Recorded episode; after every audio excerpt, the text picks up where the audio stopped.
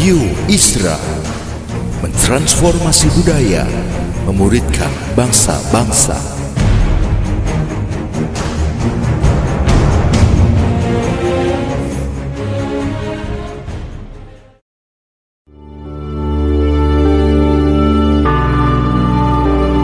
Apostolic Prophetic Messages mengungkapkan pesan dan arahan dari hati Tuhan bagi gerejanya demi menuntaskan mandat kerajaan Allah di Indonesia dan bangsa-bangsa. Selamat mendengarkan.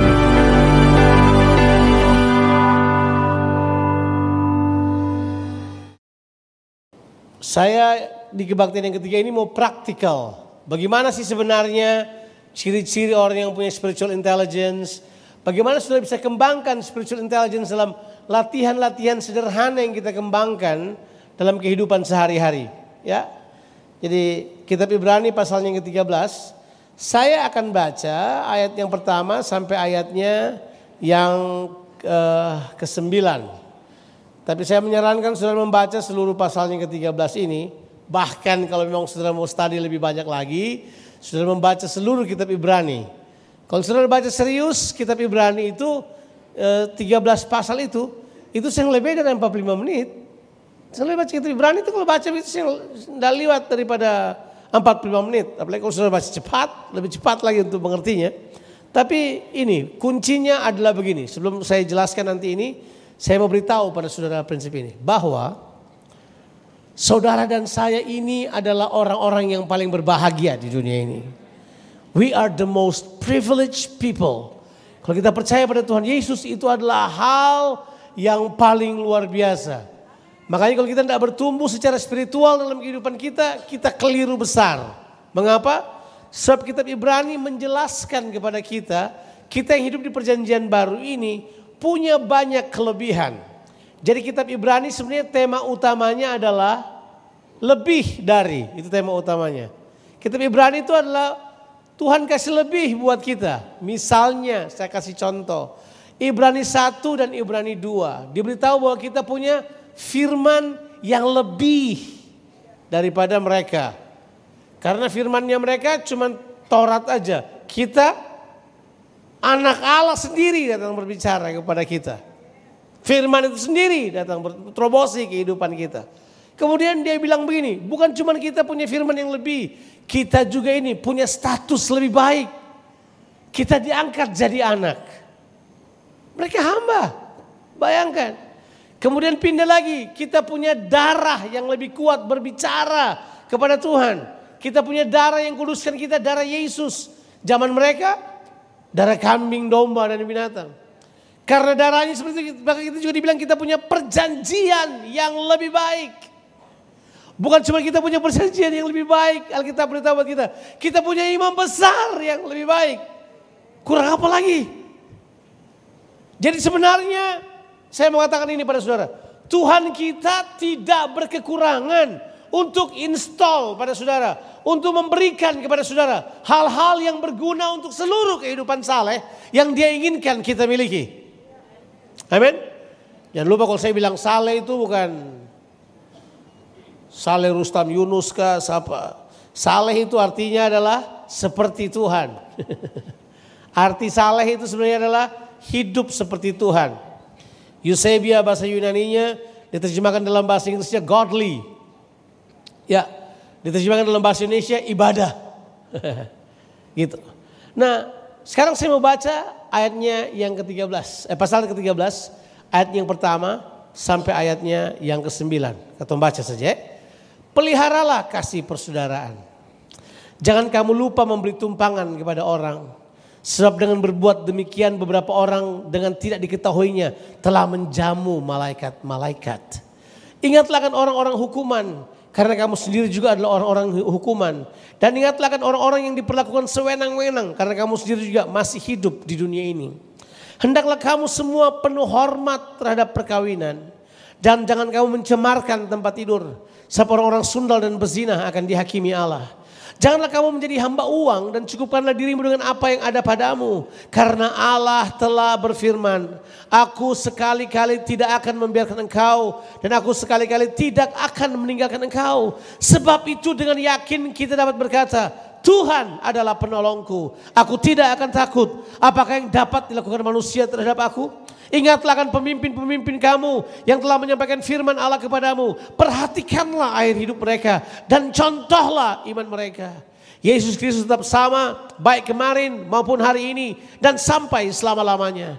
Janganlah kamu disesatkan oleh berbagai-bagai ajaran asing.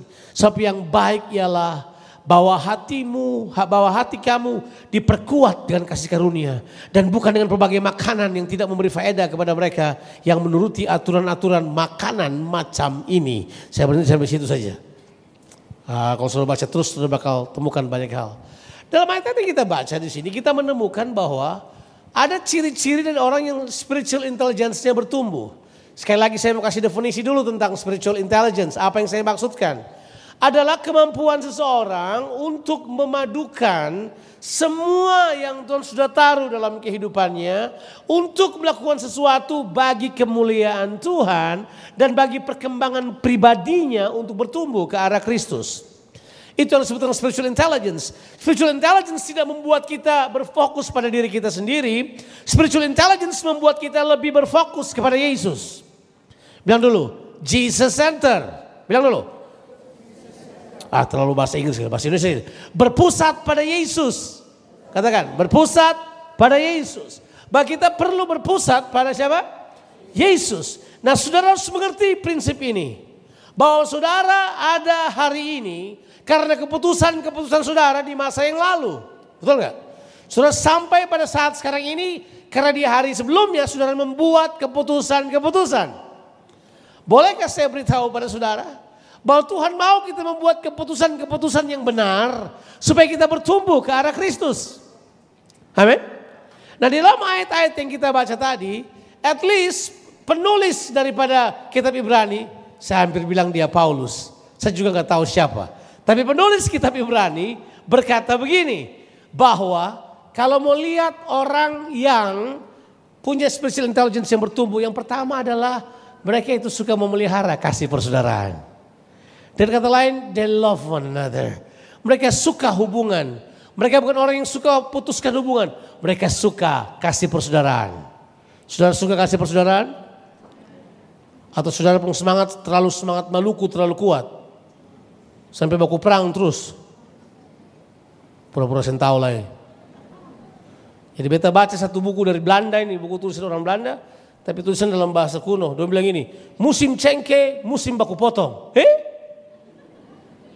Musim cengkeh ada baik-baik, musim aku potong. Berarti ada seperti ada persaingan yang kuat dalam diri mereka. Saya mau bilang buat saudara. Kita adalah orang-orang yang mencintai persaudaraan. Mengapa? Sebab Kristus mau kita buat itu. Peliharalah apa? Kasih persaudaraan. Yesus bahkan berkata begini, kalau kamu saling mengasihi satu sama yang lain, maka dunia akan mengetahui bahwa kamu adalah murid-muridku. Amin. Jadi dengan kata lain kalau mau tahu orang punya spiritual intelligence yang bertumbuh, lihat bagaimana dia membangun hubungan sama orang lain. Lihat bagaimana dia kemudian membangun hubungan dengan pemimpin, orang yang ada di bawah dia, di keluarganya. See how he actually develop this relationship. Bagaimana dia mengembangkannya. Itu penting sekali. Yang kedua adalah, ini luar biasa. Orang yang punya spiritual intelligence punya kesukaan untuk melayani siapa saja. Bilang dulu siapa saja Siapa saja. Bukan dia suka melayani siapa lu, siapa gue. Bukan gitu. Atau layani pilih-pilih. Di sini dia bilang begini. Dia bilang begini, Alkitab bilang begini, jangan kamu lupa memberi tumpangan kepada orang. Kata orang ini sifatnya umum. Dia tidak bilang ini, cuma orang-orang satu gereja, cuma orang-orang satu komsel. Kita kan suka diajar gitu kan.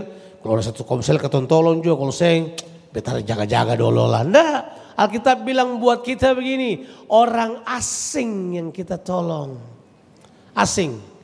Kata Alkitab kalau menggunakan kata orang asing itu konotasinya adalah orang-orang yang terbuang, orang-orang yang termarginalisasikan, orang-orang yang tidak dianggap. Kalau sudah baca ayat berikutnya adalah orang-orang yang ditahan, orang-orang terpenjara, orang-orang tawanan. Alkitab beritahu buat kita, janganlah lupa melayani orang, berikan tumpangan pada mereka. Sebab sedikit orang yang mengetahui, waktu mereka melakukan ini mereka sedang entertain angels. Mereka sedang melayani malaikat. Itu pelajaran perjanjian baru.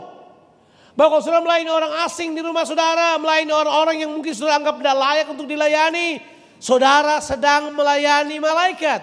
Nah, terjemahan Indonesia bilang saudara sedang menjamu malaikat. Terjemahan Inggris, you are entertaining angels unaware. Saudara melayani atau menjamu malaikat tanpa saudara sadari. Halo? Yuk semangat ini kita punya. Kita mau beri impact buat mereka, kita tidak mau sentuh mereka. Kalau mau berimpact buat mereka, hidup dengan mereka. Kasih pengaruh buat mereka. Layani mereka. Jangan sombong. Ada orang yang tidak mau punya hubungan sama orang-orang yang keluar dari penjara karena berkata, hmm, dong semua orang penjara, orang-orang hukuman semua nih. Konflik. No, kita semua Paulus bilang, kita ini orang yang dibebaskan dari hukum. Kita ini orang berhutang juga kata Paulus. Kamu masih hidup di dunia ini. Jangan sewenang-wenang. Berlakulah adil pada semua orang. Dengan kata lain saya harus beritahu pada saudara, orang yang bertumbuh secara spiritual intelligence, mereka punya social justice yang bagus. Mereka tidak pilih-pilih kasih. Mereka enggak berpikir partisan. Mereka tidak berpikir, ah, karena dia orang Kristen ini. Tidak ada. Tidak ada. Mari sembuhkan Ambon dengan kualitas seperti ini. Sembuhkan Ambon dengan kualitas yang seperti ini. Kalau saya pakai bahasa kita, purge this land. Kita bersihkan tempat ini daripada kebencian. Dengan jalan apa? Melayani orang-orang. Tidak peduli siapa pun dia. Itu kata Alkitab. Sudah? Yang ketiga. Orang yang punya spiritual intelligence yang tinggi. Adalah orang-orang yang hormat pada pernikahannya. Jadi kalau saudara bilang kata saudara profesor doktor lagi, kalau saudara hargai pernikahan, itu menurut Alkitab itu adalah Ah, jawab sendiri saja. Sebab berhikmat atau tidak, pandai atau bodoh, that is not the state of intellectual, it's a state of character.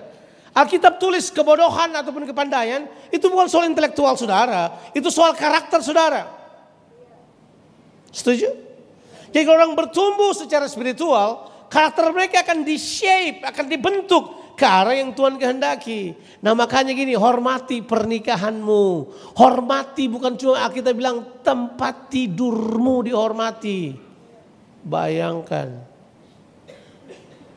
Ada orang bawa binatang di depan tempat tidur. Ya terjemahkan sendiri itu.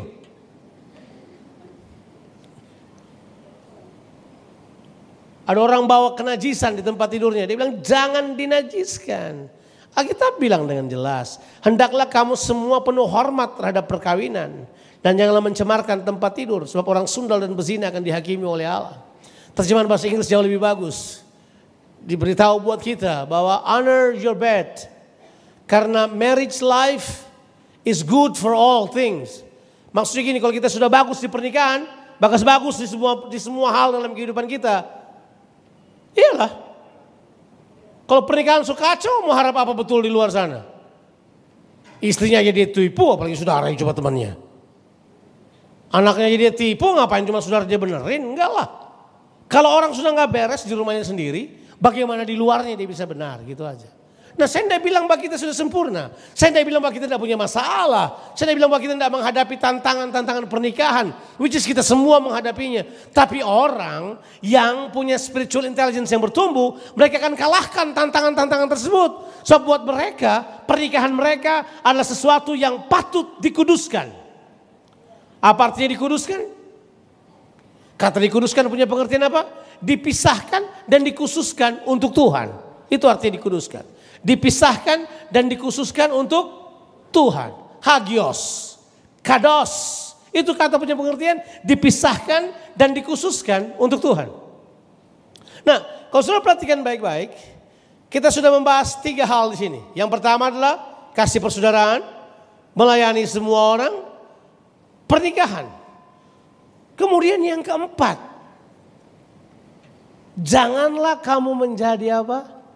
Hamba uang. Jadi yang keempat adalah Orang yang punya spiritual intelligence yang bertumbuh, mereka tahu handle keuangan mereka. Dan kadang-kala orang bisa salah mengerti saudara, tapi pengertian handle keuangan di sini tidaklah berurusan dengan berapa banyak uang yang saudara miliki, tapi berurusan dengan bagaimana saudara bersikap terhadap keuangan. What is your perspective about money? Apakah saudara merupakan hamba uang atau saudara yang mengelola keuangan saudara? Itu beda itu. Nah saya kemudian paham betul. Waktu penulis kitab Ibrani membahas soal uang, dia kemudian menuliskan jalan keluarnya dengan sangat baik. Bahwa untuk mengalahkan cinta dan tamak akan uang nggak ada jalan lain. Kecuali firman Allah harus terobosi kehidupan saudara. Sebab ketamakan itu sebenarnya adalah begini. Kebutuhan yang tak pernah tercukupi menjadi tamak. Saya ulangi lagi. Kebutuhan yang tidak pernah tercukupi menjadi tamak. Saya kemudian paham mengapa Tuhan izinkan kita lewat kekurangan. Ingat, lewat kekurangan. Tuhan tidak mau saudara kurang, tapi dia mau saudara lewat kekurangan. Itu beda. Setuju? Tuhan tidak mau saudara hidup dalam lembah kekelaman, tapi dia saudara lewat lembah kekelaman. Saudara paham maksudnya? Saudara tidak mau saudara tiap hari berperang. Tapi saudara, Tuhan mau saudara lewat peperangan.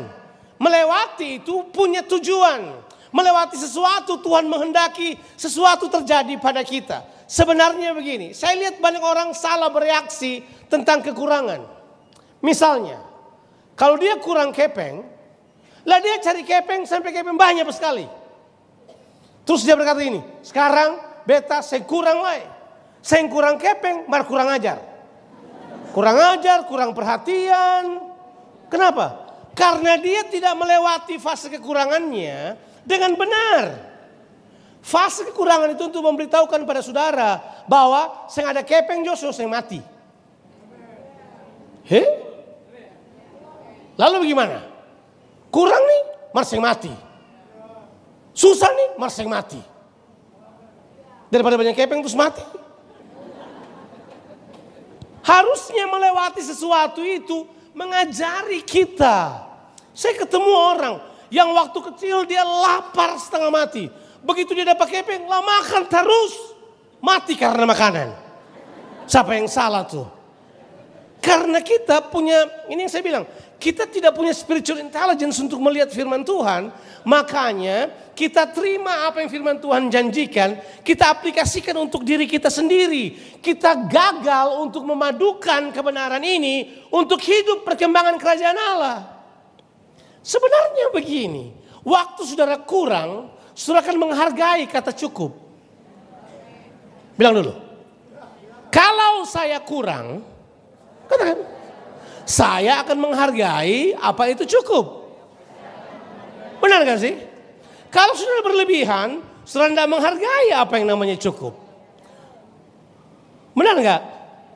Benar. Nah, waktu kita menghargai cukup, kita terbiasa untuk cukup dan tidak berlebihan.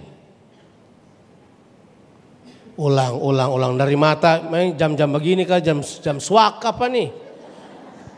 Kalau ini serius, saya saya ajar murid-murid saya untuk belajar bahwa begini, kita boleh kaya, kita memang perlu uang, tapi bukan uang yang dikte kita. Kita tidak boleh tamak dengan keuangan.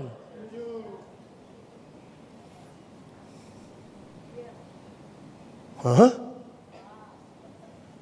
Jadi kalau saudara kurang, saudara akan hargai apa itu kata cukup. Waktu saudara berlimpah, saudara tetap hidup cukup kelimpahan saudara untuk kepentingan orang lain. Sayang, beta yang cari mau enak. Hei, oh saya cari apa?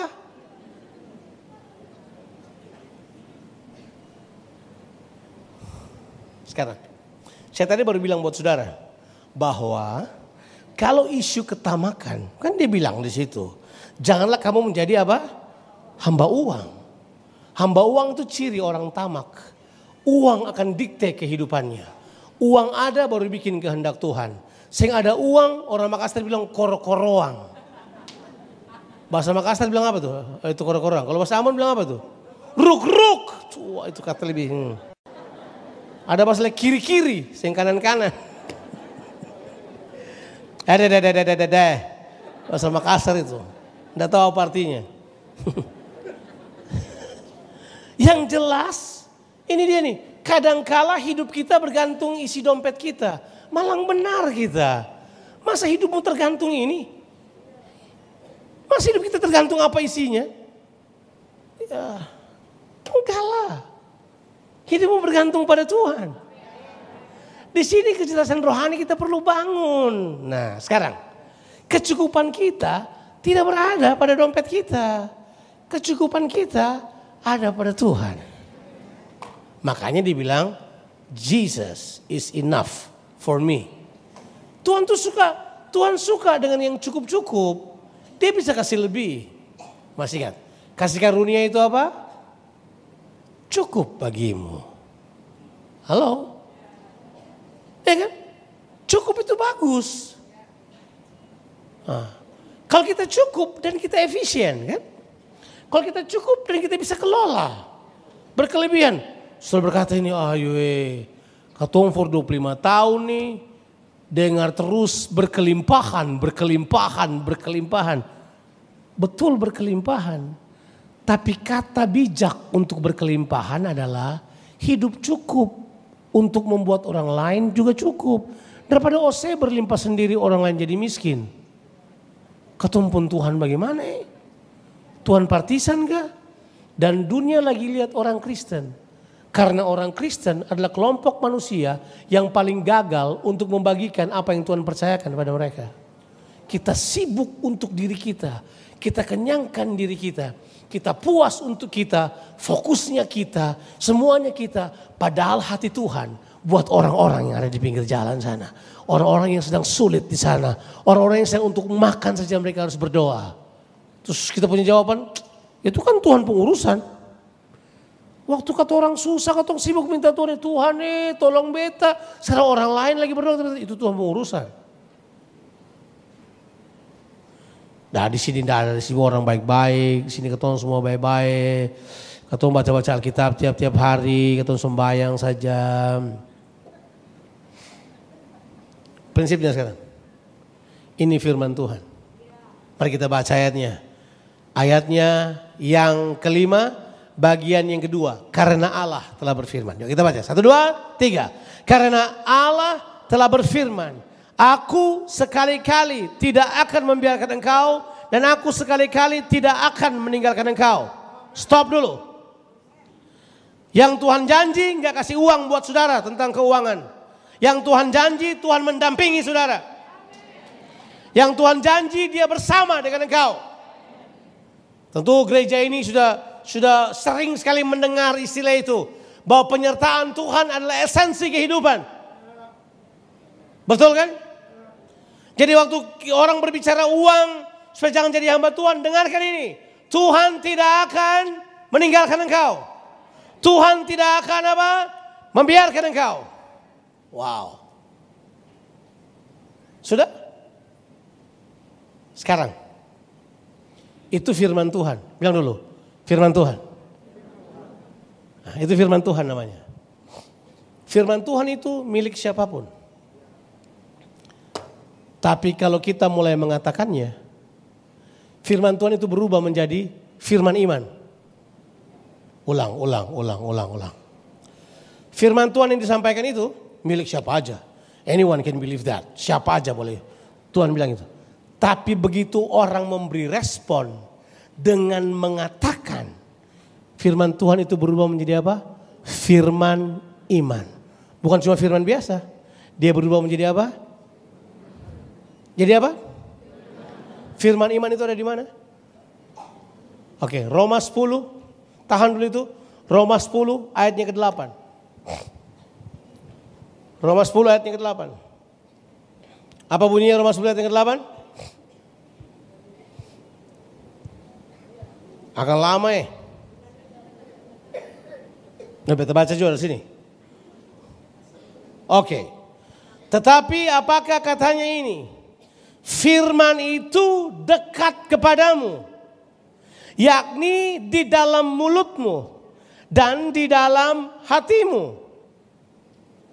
Apa namanya itu? Itulah bukan cuma firman biasa ini sekarang. Inilah firman iman yang kami beritakan. Firman iman inilah yang saya sebut dengan ini. Waktu kita mengatakannya, it alters our situation. Waktu kita mengatakannya, itu mengubah situasi kita. Waktu kita mengucapkannya, itu yang punya daya cipta rubah situasi kita. Waktu kita lihat di depan kita, kok miskin sih? Kita berkata dong, aku kaya. Makanya yang lemah berkata aku kuat. Yang miskin berkata aku kaya. Itu firman iman. Itu bukan ucapan mongo-mongo saja itu. Itu bukan cuma ucapan-ucapan kosong, tidak. Itu firman iman. Oke. Saya bisa buat salah. Is saya suka salah juga. Bukan cuma cuma salah bersikap, saya juga bisa salah ngomong. Saya cerita. Kita tadi share ini deh for for Pastor Georgie tadi di jalan. Jadi saya dengan istri saya suka bercanda. Kita suka bercanda, kita suka bercanda gitu. Saya suka nanya-nanya, kenapa sih dulu waktu saya mau sama kamu, mamamu nggak mau?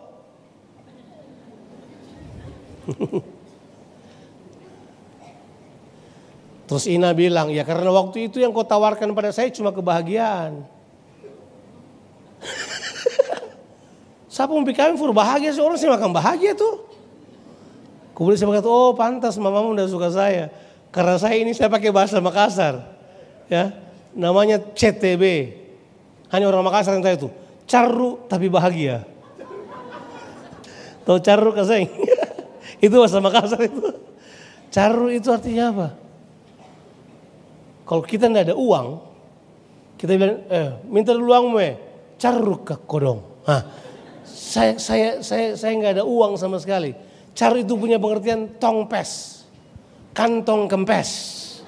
Nggak ada isinya. Tapi kemudian saya pikir-pikir, ah, siapa bilang saya caru?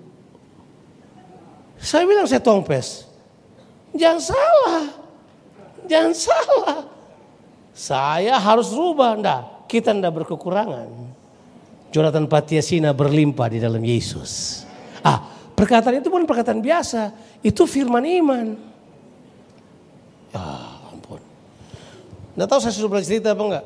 Satu kali istri saya uh, punya paspor basah. Kita mesti ganti karena mesti cepat berangkat. Jadi istri saya itu punya rekor membasahkan paspornya. Dia baptis paspor paling banyak.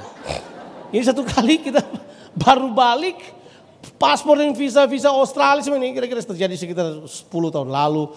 Ya paspor-paspor yang semua visa tak colo dalam air. Ya sudah.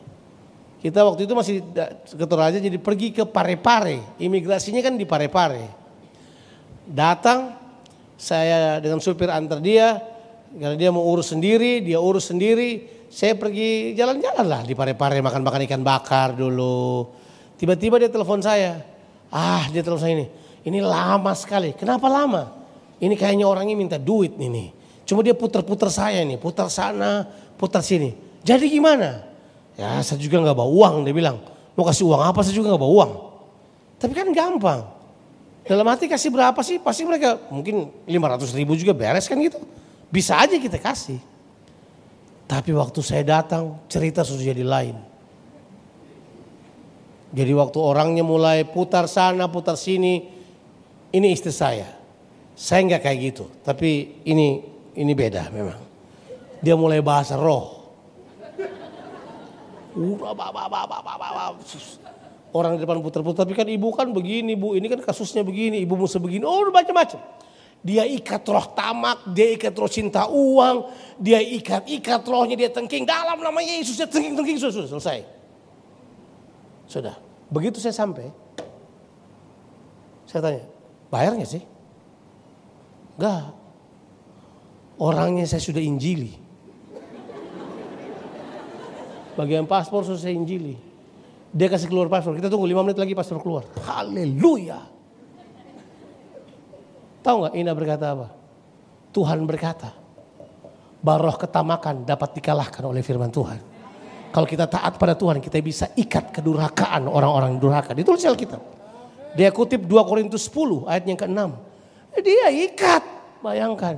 Saya belum sejauh itu sih, saya belum, belum, belum.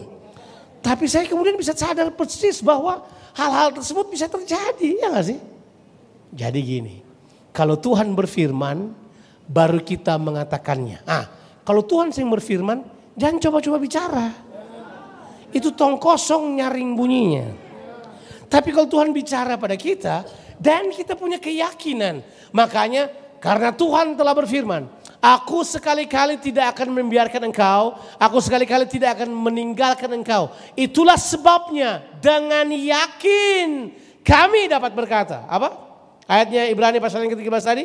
Dia tulis ini, Tuhan adalah penolongku. Aku tidak akan takut apakah yang dapat dilakukan manusia terhadap aku. Haleluya. Itu namanya firman iman. Pernah menghadapi kesulitan finansial nggak? Sering banget. Haleluya. Berarti Tuhan mau bilang, aku tidak akan tinggalkan kamu. Udah. Kadang-kala tau nggak? Kita yang peduli soal disertai atau tidak oleh Tuhan, sebab kita punya uang. Ya kadang kita nggak tanya Tuhan lagi kan? Ambe ambe, angka angka angka. Timun timun timun. Bali bali bali. Sedap. Buka, buka, buka. Sedap. Bahas itu bahasa kan? Bahasa. Bahasa. Keping ada nih. Tapi kadang-kala tuh bilang ini. Kurang dulu. Supaya keton tahu ini. Tuhan saya tinggalkan ketora. Mana lebih bagus? Tuhan saya tinggalkan atau pegang kepeng? Pilih saja. Ada orang pegang kepeng, Tuhan tinggalkan. Tapi kan lebih bagus kalau pegang kepeng bersama Tuhan. Kan lebih sadap. Saudara selalu mau curang, mau dua-dua selalu saudara. No, but that is, that is not the case. Saya coba untuk memberitahukan pada saudara bahwa kalau kita punya kecerdasan rohani, kita paham betul apa tujuan Tuhan lewatkan kita pada masalah-masalah kehidupan ini. Iyalah. Orang tua kadang-kala susah kan didik anaknya. Susah lah. Kita lihat anak kita bagus-bagus. Tapi tiba-tiba mamanya bilang ini, Anak ini kalau saya yang suruh dia nggak mau, nanti papanya yang suruh baru baru dia mau. Saya pikir nggak keren kan? Saya dan istri saya satu suara. Masa kalau istri saya bilang buat dia dia tidak dengar, harus saya. Berarti dia punya sikap yang salah. Dia pilih-pilih otoritas kan? Salah sikap itu. Kita mesti kasih tahu buat dia. Nggak bisa. Tapi kan anak udah mulai besar. Setiap kita katakan sesuatu mereka punya alasan bantah kita. Dan sebagai orang tua kadang-kadang kita tidak punya kemampuan untuk lawan pengetahuan generasi ini. Mau ke mana saudara pergi? Tuhan tidak akan meninggalkan engkau. Tuhan akan menyertai engkau. Sehingga apa-apa tuh. Bodoh tapi disertai Tuhan lebih bagus dari pintar tidak disertai oleh Tuhan. Karena prinsip utamanya adalah, iya dong. Prinsip utamanya adalah apa yang Tuhan katakan pada kita matter most. Lebih penting daripada apa yang orang lain katakan pada kita. Ayo. Jadi begini. Kalau saudara hadapi kesulitan, temukan firman Tuhan. Temukan firman Tuhan. Jangan cari jalan keluarnya. Temukan firman Tuhannya terlebih dahulu. Di situ kekayaannya. Kalau kata orang begini, begitu masalah datang, kata cepat-cepat cari jalan keluar. Makanya jalan keluarnya karena tidak didasarkan kepada prinsip yang kekal, itu cuma menjadi apa? Kita sebut sebagai apa? symptomatic solution. Cuman solution atau jalan keluar yang sifatnya symptomatic. Jalan keluar yang sifatnya adalah sementara. Yang kambuhan. Nanti bagus. Tiba-tiba kumat lagi. Nanti bagus. Kumat lagi. Makanya kita tidak pernah beres dengan hal tersebut kecuali kita tahu. Nanti kalau sudah terbiasa untuk berkata gini, saya lewati kekurangan untuk mengetahui bahwa Tuhan tidak pernah meninggalkan saya dan Tuhan tidak pernah membiarkan saya. Dan kalau hal tersebut terjadi lagi, kita tidak cari jalan keluar. Kita akan mensyukuri penyertaan Tuhan pada kita daripada sibuk-sibuk untuk minta dompet kita diisi oleh Tuhan. Halo, masih ada orang di dunia ini? Nah, sekarang saya mau lanjut dulu pada saudara. Jadi yang pertama kalau masalah datang pada saudara, temukan firman Tuhan. Setelah kita dapatkan firman Tuhan, datang pada masalahmu. Kemudian katakan firman iman. Katakan firman iman. Katakan firman iman. Katakan firman iman. Katakan firman iman. Uh, gembala garam di Jakarta, 15 tahun mereka menikah nggak punya anak. Saya cerita dengan mereka apa yang terjadi dengan gembala garam yang ada di Melbourne. 12 tahun tunggu anaknya, bahkan pakai apa itu IVF, apa itu uh, bayi tabung, gagal bayi tabungnya. Uang sudah keluar begitu banyak, gagal bayi tabung. Mereka dalam keadaan susah. Kita duduk bersama di restoran Korea, semuanya mukanya cemberut. Karena uang sudah keluar habis, empat kali keguguran. Tidak mungkin lagi dia akan punya anak. Dalam posisi seperti itu. Firman Tuhan datang. Seperti Tuhan memberkati Abraham. Tuhan akan melakukan buat kamu. Masih susah semuanya. Bayangkan kita makan kita makan apa makanan Korea itu, kita tidak makan, kita cuma marah-marah saja. Maksudnya ditusuk-tusuk aja tapi nggak dimakan, gitu-gitu aja tuh. Kita tinggalkan tempat itu, sudah bisa bayangkan. Tinggalkan tempat itu. Tapi Tuhan sudah berfirman. Empat bulan kemudian dia telepon istri saya. Kaina, saya kayaknya sudah istilah perempuan, udah nggak dapat. Tapi jangan kasih tahu siapa-siapa dulu ya. Sebab saya sudah bikin ini enam kali, enam-enamnya gagal. Jadi jangan. Jangan kasih tahu, kasih tahu dulu. Empat bulan lewat. Lima bulan. Enam bulan. Lewat. Baru kita bilang, ini dia. Betul. Anaknya sekarang merayakan ulang tahun yang kedua sekarang ini. Coba bisa dibayangkan. Apa yang terjadi? Kalau firman Tuhan datang, masalah selesai. Itu kan firman. Nah, cuman sekarang orang yang punya spiritual intelligence akan mempercayai firman Tuhan sekalipun firman Tuhan itu bertentangan. Ah, dengarkan ini. Ada orang yang percaya Tuhan tapi tidak punya firman iman. Ulang, ulang, ulang, ulang. Ada orang yang percaya pada Tuhan tapi mereka tidak punya firman iman. Dengan kata lain mereka percaya Tuhan ada Tuhan besar tapi tidak percaya bahwa firman Tuhanlah yang akan merupakan jalan keluar dari masalah mereka. Ada kok ayatnya di Alkitab. Coba beta ingin ingat sedikit dulu kan di mana ya? Ah, ini ada di Alkitab ini. Dua Raja-Raja tujuh ayat satu. Sudah mesti baca dari, dari, dari pasalnya yang ke-6. Beta pun waktu tiga menit, saya nggak apa-apa. Sampai, sampai. Tiga menit ketemu bikin sampai. Masih bisa ikut ya? Masih bisa? Jangan pulang dulu. Nanti firman datang dong pulang sih bagus. Oke. Okay. Dua Raja-Raja tujuh ayat yang pertama. Latar belakangnya begini. Samaria dikepung dan sudah berbulan-bulan dikepung kelaparan. Melanda tempat itu. Sampai rajanya marah, rajanya panik karena ada dua orang berantem. Karena berantemnya kayak zaman Salomo itu. Apa berantemnya? Ada dua ibu janjian. Oke, okay. hari ini kita rebus anak kita dulu. Kita bikin berani bawa anak kita ini. Besok anakmu bikin apalah. Dia potong anaknya dimasak, dimakan. Besoknya mau makan anak yang satu udah gak mau dia. Marah dia. Anak saya udah dipotong, sekarang anakmu enggak. Raja dengar itu, raja panik, raja sujud tidak bantuan, dia taruh debu di atas kepalanya. Tapi karena raja berseru Tuhan, berbelas kasihanlah pada kami. Siapa tahu bahwa Tuhan kita punya belas kasihan pada umatnya. Nah, pasal 2 ayat pasal 7 ayat yang pertama ini nabi Tuhan datang, Elisa datang. Datang kemudian berkata kepada raja dengan tim pemerintahannya. Dengarlah firman Tuhan. Beginilah firman Tuhan. Besok kira-kira waktu ini sesuka tepung yang terbaik akan berharga sesikal. Sebelumnya 12 sikal. Mahal, gak ada yang bisa beli. Dan dua sukat jelai akan berharga sesikal di pintu gerbang Samaria. Ini firman Tuhan. Disampaikan kepada siapa saja. Lihat reaksinya. Ayat yang kedua. Tetapi perwira yang menjadi ajudan raja menjawab abdi Allah. Katanya. Sekalipun Tuhan membuat tingkap-tingkap di langit. Loh dia percaya gak ini? Dia percaya.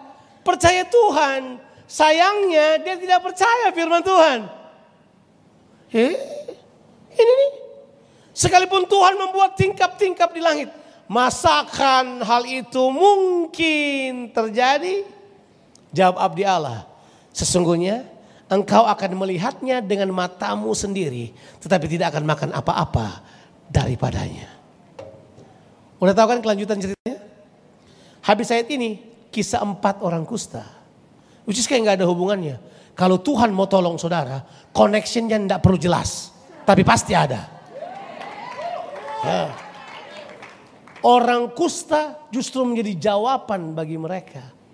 Orang kusta justru menjadi jawaban bagi mereka. Mujizat terbesar dalam cerita ini bukan soal mujizat itu dapat makanan. Mujizat terbesar. Orang kusta ditolak, dihina, hampir mati, tidak punya masa depan. Waktu mereka ambil hartanya buat diri mereka sendiri. Kemudian salah satu dari keempat orang itu berkata begini, tidak baik apa yang kita buat ini. Yuk kita kasih tahu ke dalam bahwa di sini ada makanan. Menurut saya itu mujizat yang lebih hebat. Kenapa? Karena begini, lebih susah ubah orang dari konsumerisme menjadi kontributor daripada itu lebih susah daripada cuma sembuhkan sakit pilek, sakit demam, sakit kanker. Kanker terbesar manusia adalah manusia egois, pikir diri sendiri.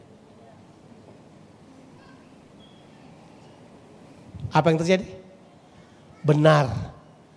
Ketika orang Israel dengar orang kusta ada di sana, mereka serbu perkemahan, penjarahan terbesar. Benar terjadi. Ajudan raja ada di mana? Dia ada di depan pintu gerbang. Orang Ambo milih cuma menganga saja. Hah? Betulkah? Orang lari inja-inja dia. Dia mati. Alkitab bilang betul. Seperti yang dikatakan oleh Nabi Allah itu. Saudara? Saudara percaya pada Tuhan? Nah kecerdasan rohani adalah orang-orang yang bukan cuma percaya pada Tuhan. Tetapi mereka aplikasikan firman Tuhan pada perkataan-perkataan mereka. Tuhan memberkati saudara. Time is up. God bless you. Mereka kita berdoa. Tuhan Yesus, terima kasih buat kebaikan Tuhan. Hambamu sangat terbatas untuk menjelaskan. Tapi Tuhan sanggup melakukan bahagian Tuhan. Bantu kami untuk mendengarkan firman-Mu. Bantu kami untuk mengaplikasikan firman iman itu dan mengatakan firman itu kepada masalah yang kami hadapi. Kemudian biar kami percaya kepadamu. Bahwa engkau Allah yang tidak pernah berubah. Dari dahulu, sekarang, bahkan selama-lamanya. Sebab Yesus Kristus tetap sama. Baik kemarin maupun hari ini. Dan sampai selama-lamanya. Dalam nama Tuhan Yesus Kristus kami berdoa. Haleluya. Amin. Tuhan memberkati.